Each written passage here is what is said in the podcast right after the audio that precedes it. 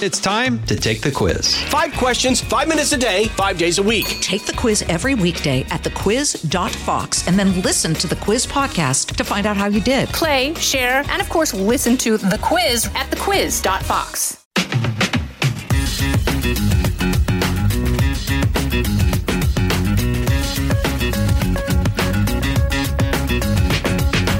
thanks for joining us. I'm Jason Chaffetz, and this is the Jason in the House podcast. Thanks so much for joining us. You know, you give up your time, uh, spend a little time sharing some things with us. Uh, I hope you enjoy this. I think you will because uh, we're going to have a we got a good show. Got a few things to talk about. Quick uh, mention of the news. Some stupid because there's always somebody doing something stupid somewhere. And then we're going to get into it with uh, Doug Collins. Doug Collins, former congressman uh, from this good state of Georgia. I've seen him on Fox News, but I bet there's part of his story, his human story, his real story, his personal story that you didn't know about Doug. And it'll make you love him and like him all the more. Uh, it's just a great human being. And uh, we're going to get him on the phone. We're going to dial him up and we're going to have a good conversation with Doug Collins. And I, I really do think you're going to enjoy it. But uh, let's kick some things off with the news. Now, I'm fascinated about things that I know aren't true, like Bigfoot. I always think that's pretty cool. Uh, You got someone Bigfoot, I want to see it because I'm the Loch Ness monster. I'm all over it. I love hearing about those stories. But this one, uh, I don't know what to make of it because there is a person from the military, a self proclaimed whistleblower, who's going public with a claim that the the United States government has a UFO retrieval program and that they're in possession of an aircraft. Now, from everything I've heard and seen, that's not true, but I'm fascinated to see how this whistleblower, in his experience, how he's vetted and what comes out about this background. Because you can't, I mean, that's a very specific, I don't want to say credible, but a very specific allegation that our government is holding an aircraft. And I, I have a hard time believing it's true, but I'm fascinated to find out if it is true or not. Uh, second, second thing I wanted to hear about, or I wanted to talk about in the news. It happened a little, a little while ago, but uh, the idea that LIV Golf for those of you that are golfers, I try to become a golfer. I want to become a golfer. I, you know, Trey Gowdy, John Ratcliffe, these are people I'd like to golf with. I just, I want to beat them so bad, but quite frankly, they're much better golfers than I am. But uh, so I do like watching golf. Uh, I like playing golf. I, I think it's a fascinating sport. I wish I had started earlier in my life. But uh, the idea that LIV Golf, right, which was the Saudi backed golf uh, group, and there were a lot of big name players, have merged with the PGA Tour is like, whoa. So we got to look back and then say, is golf better or worse? And I think golf is probably better. The purses are bigger, the stakes are higher. Um, it'll be interesting to see how that plays out. There was a lot of animosity between the players, and that's got to sort itself out. But, you know, it's funny how competition makes things better. It's not always appreciated or liked, but I was a little surprised to read that, whoa, wait, all of a sudden, uh, these things are merging together. Um, wow, that's that's amazing. Um, and then the other thing in the news, I just wanted to highlight this because when he broke this record, a guy named Jim Hines, he's an Olympic gold medalist. He's the first man to run 100 meters in under 10 seconds. And he won the gold in the 1968 uh, Summer Olympics. He passed away at the age of 76, and just hats off because that was an amazing thing. Think about when he broke that record. The shoes were not what they are. The socks were not what they are. The training, the stretching, uh, the nutrition, none, none of that was as good as it is today. And for him to break that record, and smash that barrier, uh, good for him.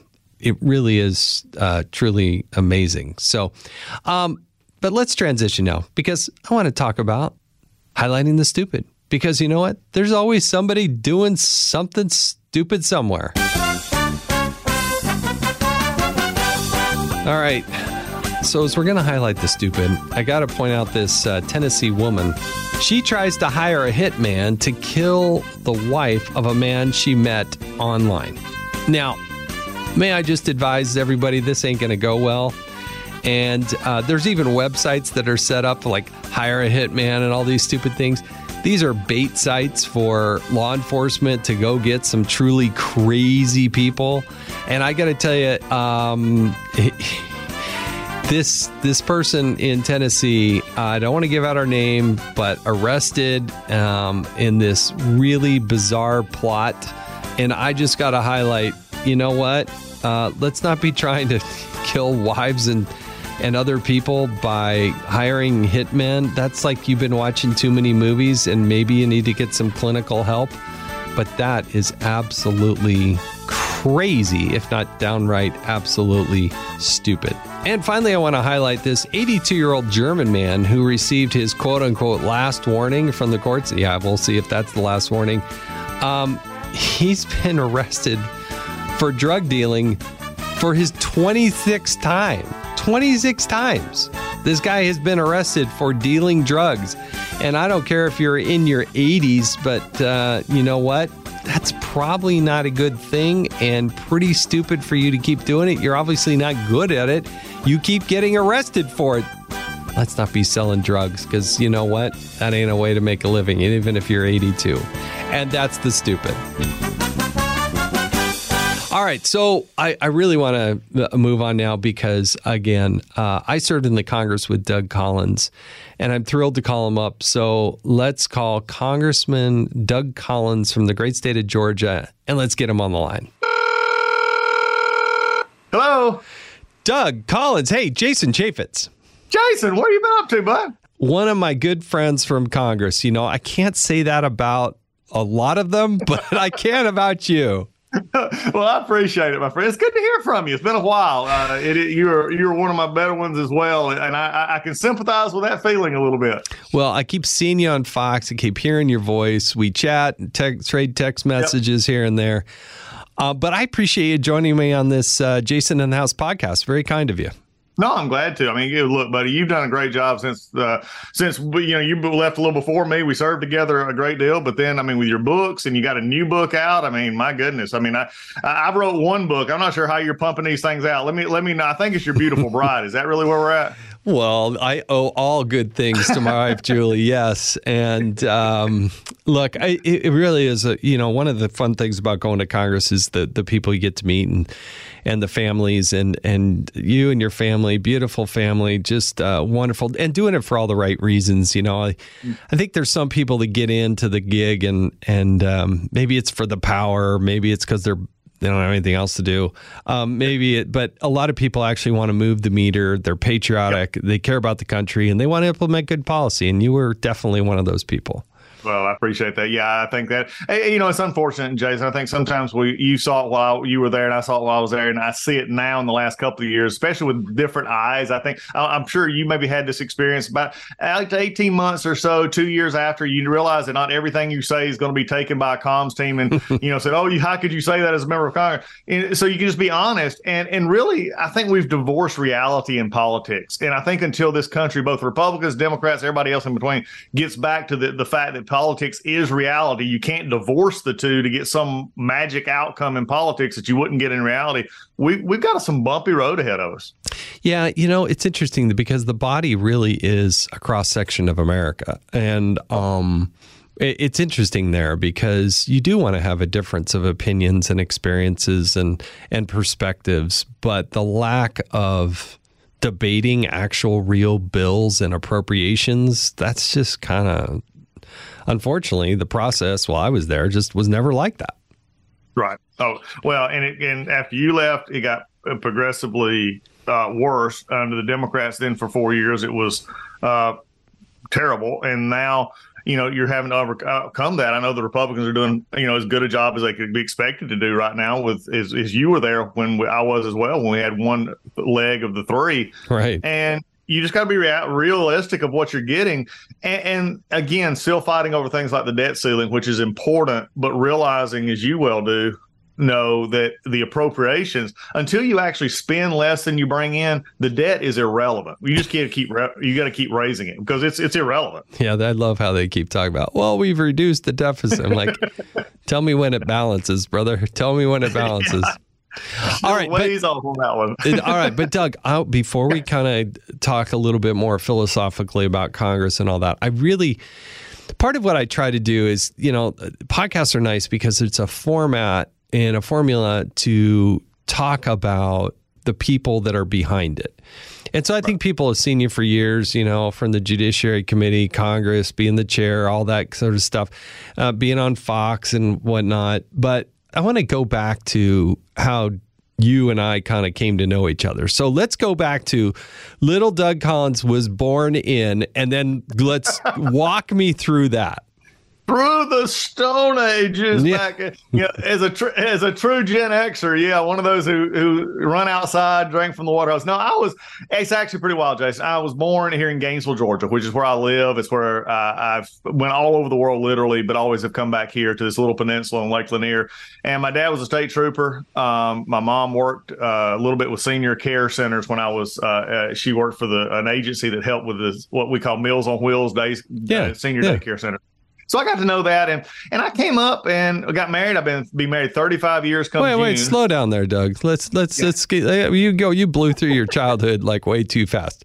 Brothers, sisters, what were you doing? Yes, yes. Well, yeah, it's, it's sort of funny you should mention that because my brother and I are five years apart. I'm the eldest, and he's we're five years apart.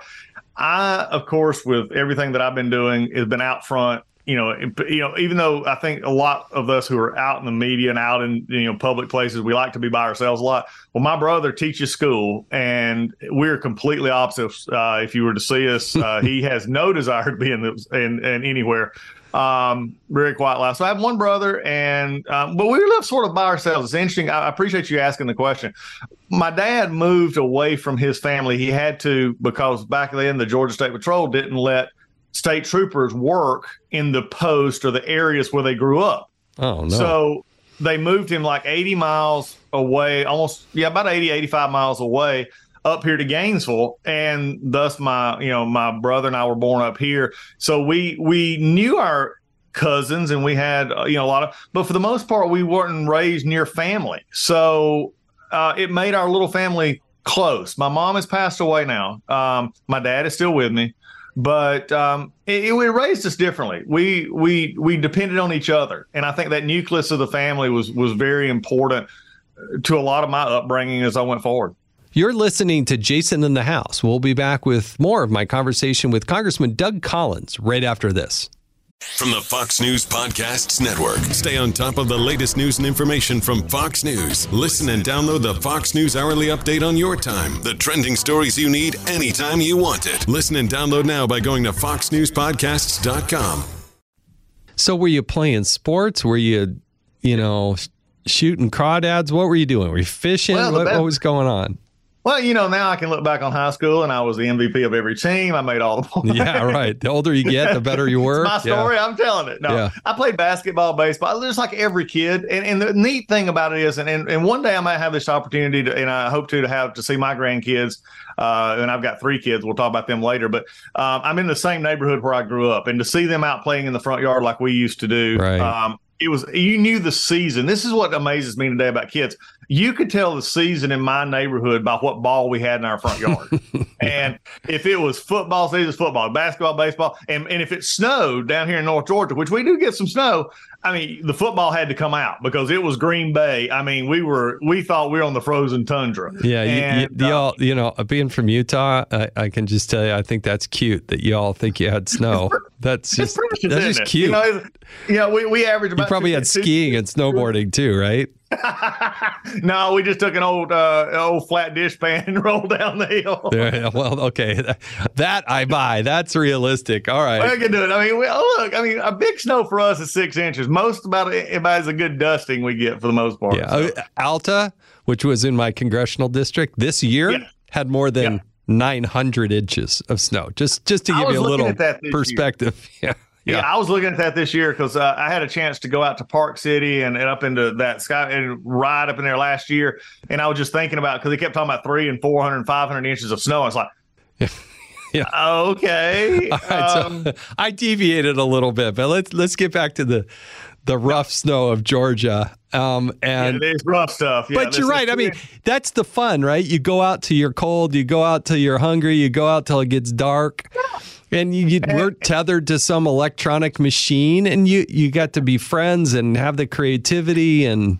Oh yeah. Oh, so yeah. when you're going into high school, are you playing Yeah. sports at that point? I am, I am. I played basketball all the way through high school. 'Cause you are played tall. base- Yeah. played baseball. Uh, left football in in uh, I was uh, in, in junior high. I didn't play any more football after junior high, and played but played baseball, basketball. Uh, growing up, and then it was out in the you know out in the woods. I, I read somewhere the other day that you know they talked about because you and I are very similar generations that you know that Gen X generation, you know, those us born in, you know, raised in the seventies, eighties kind of time frame, you know, if we got at least one or two scars on us that have a story attached to them, and and I am definitely one of those. I got a scar on the back of my knee where we were out hunting um, with our BB guns down on the farm, and I messed up, and I was hop, I was going under a fence and let the gun go, and it hit the back of my leg, and my the BB gosh. grazed down my leg. I never told my mom and dad. Um, I covered it up, didn't let them see it because if I'd have done it, my daddy would have got all over me about how to handle that BB gun. Oh, Uh, yeah. I think I was like 10 at the time. But again, and, and those are the kind of things that we did. So I grew up hunting, you know, doing those kind of things uh, and listening to music and books. And that was my outlet. That was because my dad worked a, a lot because he being in state patrol, we didn't get regular holidays. So he was always working when everybody else was on holiday. So the music, the radio, and books became my outlet. Oh, that's good. So, but you then, so as you turn the corner in high school, because I know you served in the military, tell us Yeah. about some of the big life decisions you made because, you know, somewhere along the way, right? You get married, you Oh, go to college, you you join the military. Explain all that to us.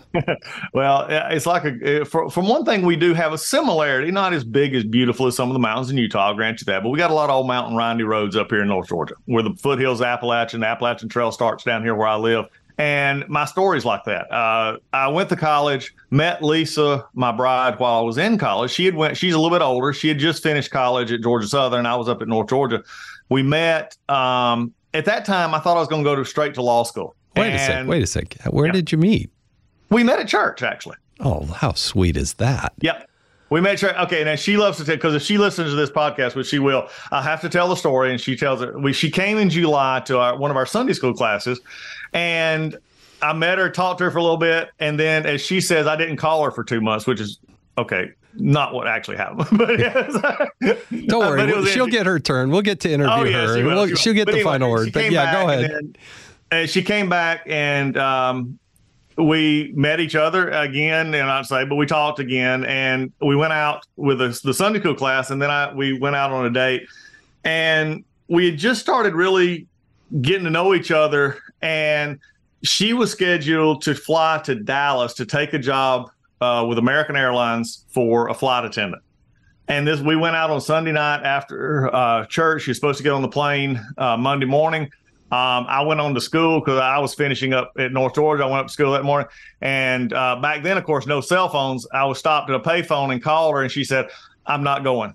Wow. And you know, the rest is sort of history as far as that goes. She stayed in Gainesville. We got married about a year later, year and a half later, and That's I- I- great. like I said, we thought, yeah. So it's Uh, pretty cool. Well, uh, it's a little better than my story because when I first met my wife a couple times, uh, she says she doesn't even remember. So you could have you could have that going on. So uh, your story is a little a little more complimentary to you than it is to anyway my story. All right, so you start dating, you get married. Now move forward. now we're both out of college, you know, both out of college. She's starting, you know, sort of career. Um, I thought we thought I was going to law school. So we got married in June. I was thinking I was going to law school in August. And it happened to be around the time, if most people remember back, remember those show, Jason, LA Law? Yeah, Law definitely, School, definitely. I mean, law school applications went out the roof. I mean, you had right. doctors, you know, going.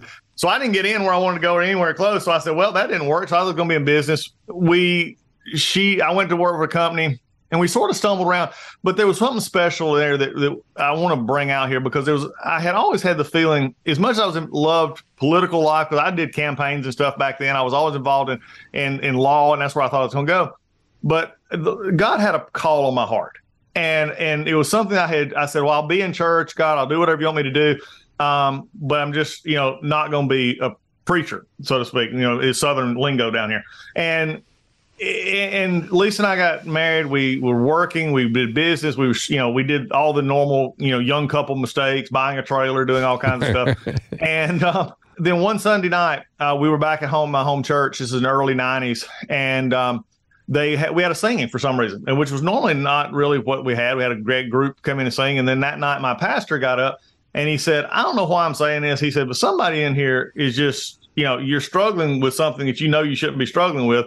And Jason, I knew at that moment he was speaking to me, and he wasn't. And Joe was a good friend. My pastor was a good friend, but it, he didn't even know realize I was there. And it was just me. And that night, I said, you know, this is what I need to be doing. And um, I answered the call to ministry. I started seminary. Uh, went to we went to uh, a church across town to be a youth pastor while I was getting my master's, and then probably one of the pivotal events of my our lives occurred up, you know, and I think even to this day, but for the, really at that moment, um, we found out we were pregnant with our first uh, child, mm-hmm. and Jordan. Uh, and again, I was working with a company. Everything was going great. I was pa- I was you know youth minister. We said, okay, God, I'm doing everything. And then in February of '92, uh, I was hurrying back from Atlanta. I had been working with a group down there to buy some. I was in sales, and I, it was Lisa's last appointment at the uh, doctor. You know that they were going to do an ultrasound, one more ultrasound, and they said if you and I'd missed the other appointments. They said if you want to come, come. So I, I, rushed out of Atlanta, made it back. I mean, I just barely made it back. And they were doing the ultrasound, and I'm in there looking, and everything was great. And then all of a sudden, the, the lady stopped and uh, she said, "Okay, uh, I'm going to go get the doctor and let him take a look at this and just you know just take a look." And I, I said, you know, I'm a guy. I mean, I'm sitting. I'd never seen an ultrasound done right, before. Right. And I looked over at Lisa, and Lisa said something's wrong. And I said, "What are you talking about? Something's wrong." And she just started crying a little bit. And the doctor came in and uh, began a journey of the next couple of weeks in which we found out my daughter has spina bifida, hmm. Um, which is an open spine, and you could see it. And uh, I can remember that night because I hadn't eaten lunch because I was trying to get back in time and everything. And I was, I guess I just got weak. They said, "You need a Coke," and I said, "They gave me a Coca Cola," and I just sat down. And that was back before the internet, so we didn't really have any knowledge of what does this mean. And back then, um, you know, that was something that was very it was very i mean nobody even thought she'd live for the most part so we we went ahead really interesting point because it really also confirmed for me that, that God gives life and, and that he has a purpose and a plan. We had a young lady, a lady taught with Lisa. Lisa was teaching school. I uh, started her teaching career at this time. And she came to Lisa and said, well, and Lisa was telling her about, you know, what was going on. She said, well, you have choices. And Lisa says, well, yeah, we're trying to decide if we're going to have the baby in Atlanta. We're going to have, she said, no, no, you have choices. You don't have to do this. And then Lisa looked at her and said, you're talking about my child. Hmm. You know, this isn't a choice. And so for me, if anybody ever asks about my, you know, why I'm pro-life, it's it's very simple. It's her name is Jordan, and she is 31 years old. She wow. texts me every day. She works full time at the hospital in a, in a job as a receptionist. Uh, she still lives with us. She's in a wheelchair. She's never walked. Her first six years of life, we had 30 major surgeries, three of which wow. went over nine hours. Wow. And um, so that sort of and there's so much more I could talk about there. I'll just leave it sort of at that. Is just God showed Himself in amazing way. Um, but it was that point that our life changed. Uh, I went into the Navy for a, a time uh, after she was born. I started as a chaplain, uh, my chaplain training, and stayed there for a few years. And with her surgeries and the church that I was pastoring at the time, because I got my own my own church uh, called Chicopee Baptist Church uh, had gotten out of the Navy, and that lasted for about uh, six years. 2001, then 2002, I got back in the United States Air Force. In between time, we had two more boys. We had two boys, and that was a difficult decision, Jason, because yeah, the real weird thing about spina bifida is they say it's not hereditary, but yet if you have a child with spina bifida, your odds of getting one go from one in 2,000 to one in a 100. Hmm. And so it was, I mean, gut wrenching um, to, to have another child. Then Copeland came. He's our oldest, and he's getting married, by the way, this September. And then uh, our third child was just God said, "You need another one." it was like, "Here you go." And um, and so they grew, and then I went back in the military, stayed at Chicopee till 05. and at that point in time, God was moving me again, and it was back to law school, amazingly. Hmm. And I went back to law school at age 38, got my law degree. While I was in law school, I got elected to the Georgia House of Representatives and because you didn't have enough to do at that point, I guess. No, I was Doug. bored. You know, one L was you know one L year was just you know, and three small kids, and I was going yeah. home and coaching yeah, you had football and Plenty else. of extra time to just be in the legislature. Yeah, I yeah, get that. Studying on the bus, driving to Atlanta. I mean, I, I rode a uh, caught a commuter bus from Gainesville to Atlanta, and then caught it back. You know, uh, just a full life. But it worked, and and I think it was you know it, it's and after that uh, I started a law practice uh, still a chaplain in the Air Force, de- uh, deployed to Iraq. I, here's an interesting one for you and your listeners. In May of 2008, I graduated law school. July of 2008, I took the bar exam. August of 2008, I deployed to Iraq. of course. That's the Collins way. I get that. You know, hey, let's just throw it all in there one time. Uh, found out I passed the bar on Halloween from Iraq in the middle of a war zone. Well, this is why we love your wife, especially. Yes, oh my God, she is amazing. She, she is amazing. Yeah, she she is amazing. So, yeah. um, you're in the military. You have the law practice. You've dipped your toe into politics. At what point did you come home and say, "Honey, you know what? I think I'm going to run for Congress"?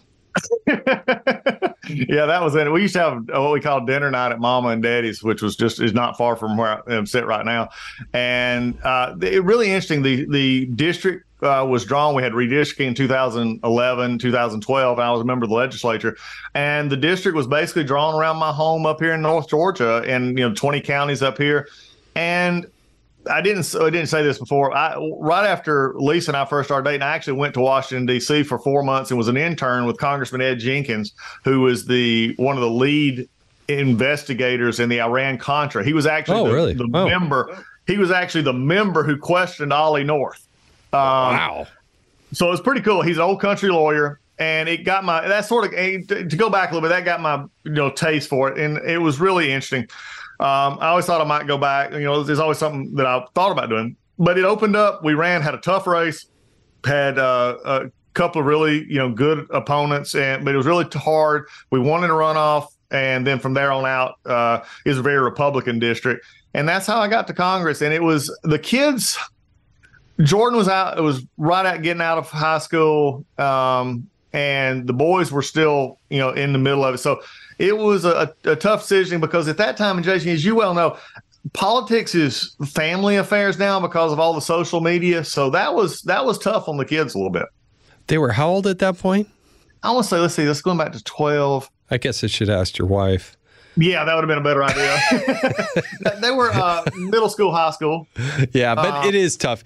You know, having been through that with my kids in in that that age category, it is tough because you get teachers that say stupid things, or you know, a neighbor or somebody who thinks they're trying to be cute or funny, or some people that are just mad. I'm, you oh, know, yeah. I mean, I remember being at a Chick Fil A with my daughter and this guy was like off his meds or something because we're just sitting there trying to eat our little chicken sandwich. And this guy just starts laying into me. Like, I don't have this, I don't know how old she was at the time, 10 or 11 year old.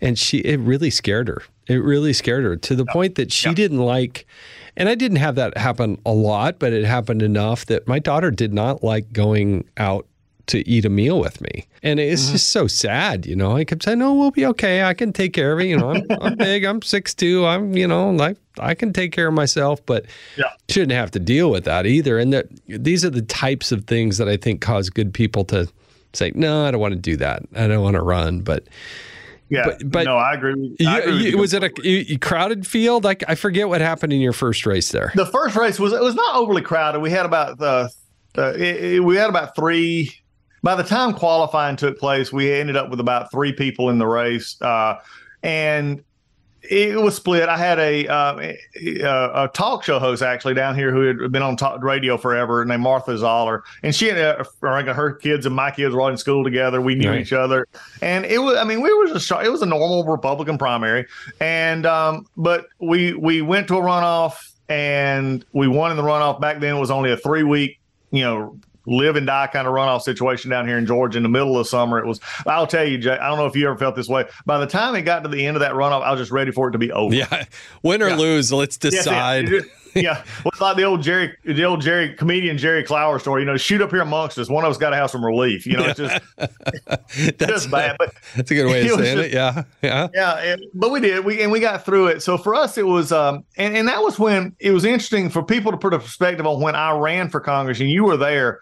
Um, this was the fiscal cliff time. This was, uh, you know, we were had I'd won the seat, and then y'all were headed into the fiscal cliff, and Yeah. it was the year at thirteen um, in which the Congress, the previous Congress adjourned ten minutes before the Congress that I started, the 112th, I believe it was, actually started Yeah. and you know because they they still didn't have stuff done Yeah. and so it, coming into that time I, I i see so much i learned so much from back then and i know today's many in the conservative movement uh, or in republican party however you want to put it they look back on some of those days and some of the people the speakers and stuff they don't like but there was a lot going on then that if they just simply change the names remove the narrative so to speak you still see Jay, a lot of it today. It's the same stuff. And we're not, this is 15, 13 years into it, and we've not got it straight yet. But I learned a lot from those folks back then, some of that institutional knowledge uh, when I first came in. It wasn't easy, but, um, you know, going back and forth, I know you did that as well, living in my, you know, my office. And, um, you know, it, I have a lot of admiration for, for folks who serve, especially those who want to try and get stuff done um, because for all of that out there in life, people don't understand what you really give up. And you talk about people taking you at, at a uh, restaurant or place like that. I've had so many, and I know you did as well. And, and then you have people actually, you know, have death threats, you know, legit death threats, and it's like, okay, you know, look, you really need a life. You know, um, this is, you know, this is what you know we don't want in our society, but it, but it's real. You're listening to Jason in the House. We'll be back with more of my conversation with Congressman Doug Collins right after this. No, people get a you know, I appreciate the passion, and but when it gets to somebody who's maybe a little off kilter and can't distinguish right and wrong, we did. I've I had three, you know, four different incidents. I think it was where you know the FBI or Capitol Hill Police had to pay a visit, and one person actually went to jail, um, served time for the death well. threat that he made from us. You know, fortunately, I'm in Utah. He lived in Florida, but still, I mean, it was just unhinged. And you run into that wrong person at the wrong time, and it it does scare you. It's one of the one of the bad things that's out there. But nevertheless, um, so you get in, you're serving, but then you very quickly. I mean, look, I became chairman of the oversight committee after three terms. I think it was the you know not very many times that that ever happened and you you ascended to become the chair of the judiciary committee ranking about the same ranking member about the same time and Yeah. about the same time frame. Yeah, it was interesting, Jason. I remember because I served with you. I, I, I always felt like later on when I actually yeah ranking member sorry about ranking member. Yeah, the ranking member. Um, because I had to go through impeachment, and I, that was just you know the whole right right craziness. But uh, you know, from a faith perspective, it's really interesting because you, you always look at, and I always go back to try and you know attach some things to faith. You know, in in the scripture, God always prepares you. You know, David just didn't go up and start start with Goliath. He started with the lion, and that you know he did things beforehand. And I came to Congress. I feel like in a in a time in which was being uniquely prepared because if you remember at that time we had Chairman Issa, you Yeah. were on oversight, you were doing Benghazi, Trey Gowdy was you know we're all and we had Lois Lerner, we had the Hillary Clinton and Benghazi stuff, um, and we had these huge hearings. I would go over to for foreign affairs, which is another one of my committees, my first term, and the same stuff was going on over there with Hagel and Clinton and others.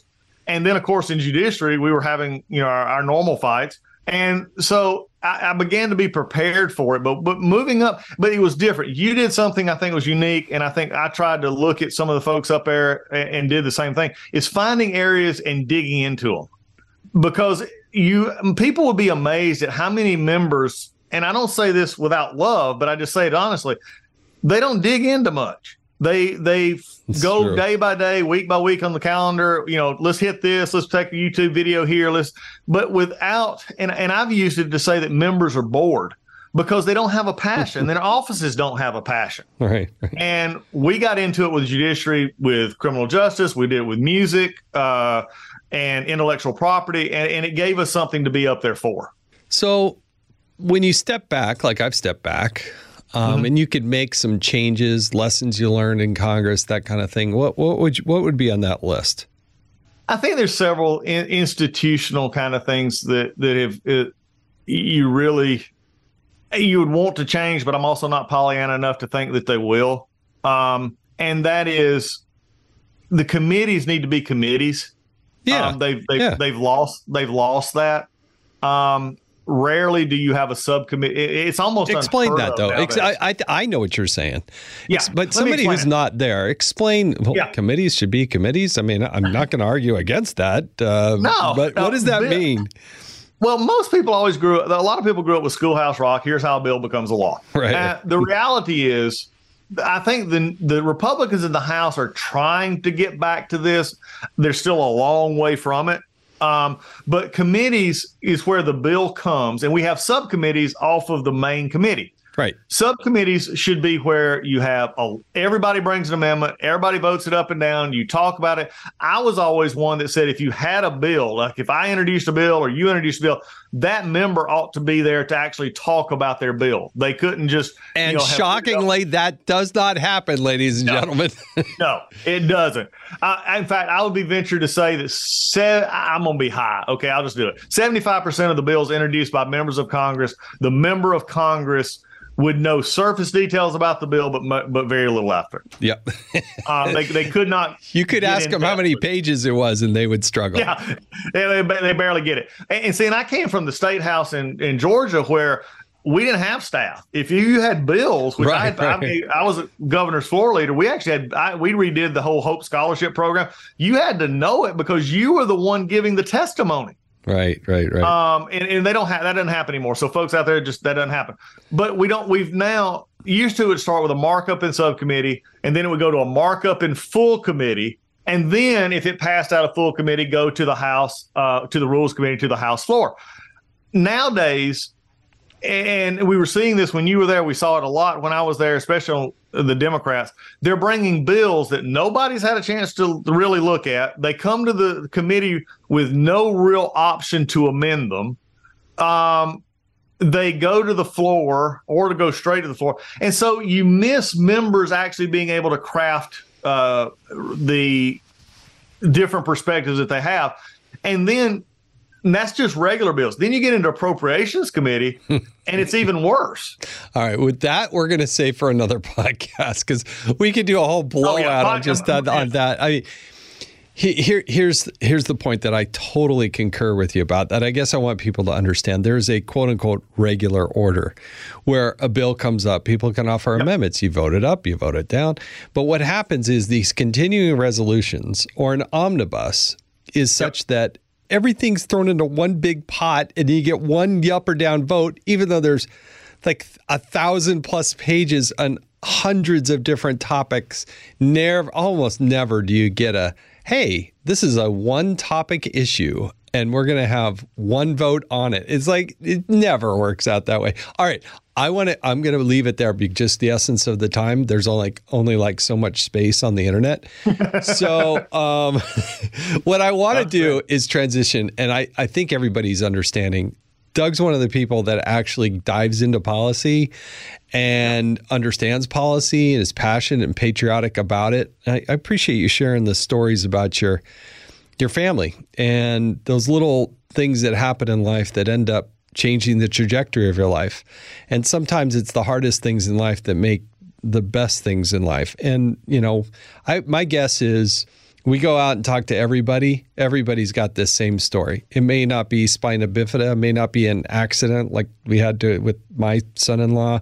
It may not be, you know, it may be drugs, it may be a financial problem, maybe an addiction problem, maybe you can't get through life without having to go through some of these hardships and it, hopefully it makes you a better person. And i know it's made you and your wife and your family a, a better person and and just a lovely family and i've it's just been a thrill to get to know you. But with all that said doug collins i have to ask you some rapid questions. And i don't know that you've been to enough seminary to actually get through these questions. Okay i'm just warning you it kind of goes like that okay so are you ready Okay, let's hear it. Let's all hear right. First concert you ever attended? it. Um, it was the uh, Romantics and Six Flags. Wow. All right. Haven't had that before. That's good. What was your high school ma- what was your high school mascot? Trojans. The because there were a lot of Trojans in Georgia back in the day. Go I get Trojans. that. Yeah. and and what colors were you? Green and white. Gr- The green and white Trojans. There you go. Um, if you could invite, like you said to your wife, Jordan, everybody, and you said, "Hey, guess what, uh, family? We got somebody special coming over, and you could pick anybody in history, dead or alive, anybody, to come over, break bread with the Collins family. Who would you invite, Outside of faith, it'd be uh, I think Teddy Roosevelt. And why?" I, I just fascinated by his life story. He does. He, what truly remarkable human being, Yep. and changed the trajectory of the country. I mean, really did. And, and did, especially for the out west, you know, because Yeah. I, I, the more older I've gotten, the more I love to hunt and be outside. His balance of conservatism and and outdoorsmanship would be one that it's just it's it, it's it's a model. Yeah. Um, doing it. He did. He loved the outdoors. He loved America, and you know, travel and communication was a little bit different back when he was there. but the guy was a true hunter too. Yeah, no, no doubt about it. Fishing or hunting? Which one? Ooh, That's I a tough on- one because Yeah, you know most people that do one, they do the other. Yeah. yeah, I do both. I, I I really can't say I, I do both. So, what's that other thing for Doug Collins? It, and I, what I mean by that is if you want to get out, clear your head, just be away from everything, just forget about all the challenges of the world. What's that one thing that you do? For me, as an example, I like doing wildlife photography. You get mm-hmm. out, I'm chasing some big, you know, a moose, and I, I have forgotten about the world. I've forgotten about my phone, and I love it. Clears my brain. What what do you what's that for you? Uh, it, it, this may sound funny a little bit, and I love to golf. I love to punt. I love to do all those things. I love to go with my bride to the beach and everything. But the thing that gets me is put me in a room with a book. Well, you know, I have a new book out. It's called The Puppeteers. Yeah, and, and see, we didn't even plan that. You know, I just No. you know, but no, it's a book. you get bonus And- points for that, Doug. Yes, you fell Yeah. into that one. I get it. Well, I know it, I know it, but it, but it's a book, and it, and uh, and not necessarily always the. For me, if I really just want to collapse, it's a it's a Tom Clancy book. It's something Right. that is cotton candy. I read it, but yet my mind is in the book, and it's not you know worrying about my phone as you said or doing anything else. So for me, it would be it would be a book. Oh, that's good. Pineapple on pizza, yes or no? Yes. We were on such a roll. We I lo- mean, well, it was it was I, I didn't up until recently. My wife started putting it on this ham, and and I said, well, it ain't bad. I didn't mean, say anything about ham. I'm talking about wet pineapples. You're not in Hawaii. You're in the mountains of. Georgia. Come on. Give me a break. Give me a break. Well, all right, we'll let it slide because your military service. We'll let that one slide. But Yeah, there you go. That was definitely the wrong answer. We need to work with you on that one. All right, last question for you. Uh, best advice you ever got? Uh, always know why a fence was put up before you move it. That's interesting. That's a good one. I like that one. I hadn't heard that before. Yeah, I had an old deacon tell me that one time. I was in a deacon's meeting, and here I was, 29, 30 year old preacher. Right. And uh-huh. I had an older church, and the deacons were 60, 70, 80 years old. And we were looking to change something. I can't even remember what it was now. We were changing a service time, we were doing something. And something was said, and then this gentleman who was a who was supportive, and somebody had asked a question about, well, what had we done before? And I had made an offhanded comment about something. Well, it doesn't matter. Oh, And, you yeah, not stepped not on on that thing. one. Yeah. Yeah, I, I, I ended up, and he made that comment, and and, and I have used it so many times, Jason, uh, over the years, because what he was saying was it, it's okay to change, but realize what you're changing was there was is just a possibly thought of as a great decision when it was made, as you're making right now, and there could be a reason, and you know. Eh, you know, I think that's uh, we we miss that sometimes. It doesn't mean change doesn't need to happen. In fact, a lot of times it does. But if you've you know fenced off something and there was a, the reason they did it was because a bull was in there one time, you don't want to be moving that fence. That's And that's got to right. know the heartbeat. no, that's that, well, good one. I really do appreciate that. You only got one wrong answer, and we'll work with you on that. You, you, otherwise, you scored really well on the test today. Doug Collins, former congressman from Georgia, and just all around good, patriotic person, and honored pleasure to know you and interact with you. And thanks for joining us on the Jason in the House podcast. Jason, it's always good to be with you, my friend. Take care. Well, I cannot thank Doug Collins enough for sharing his story. Um, you can tell he he's got a passion and love for the country, and uh, and first and foremost, his family. Um, and I appreciate him opening up and, and telling us a little bit about his family and some of the trials that they've been going through. I think it inspires a lot of people. Whoa, is he an amazing guy taking on an innumerable numbers of tasks and doing things and accomplishing things. Uh, it really is truly uh, amazing.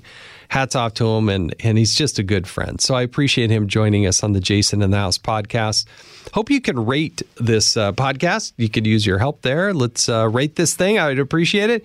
And I want to remind people that they can subscribe to it. You can listen ad free with a, a Fox News Podcast Plus subscription on Apple Podcasts. And Amazon Prime members can listen to this show ad free on the Amazon Music app. Thanks for listening to the Jason in the House podcast. We'll be back with somebody new and exciting next week. You can also go over to foxnewspodcast.com for others. Please rate it, review it, subscribe to it, and we'll see you next week. I'm Jason Chaffetz. This has been Jason in the House.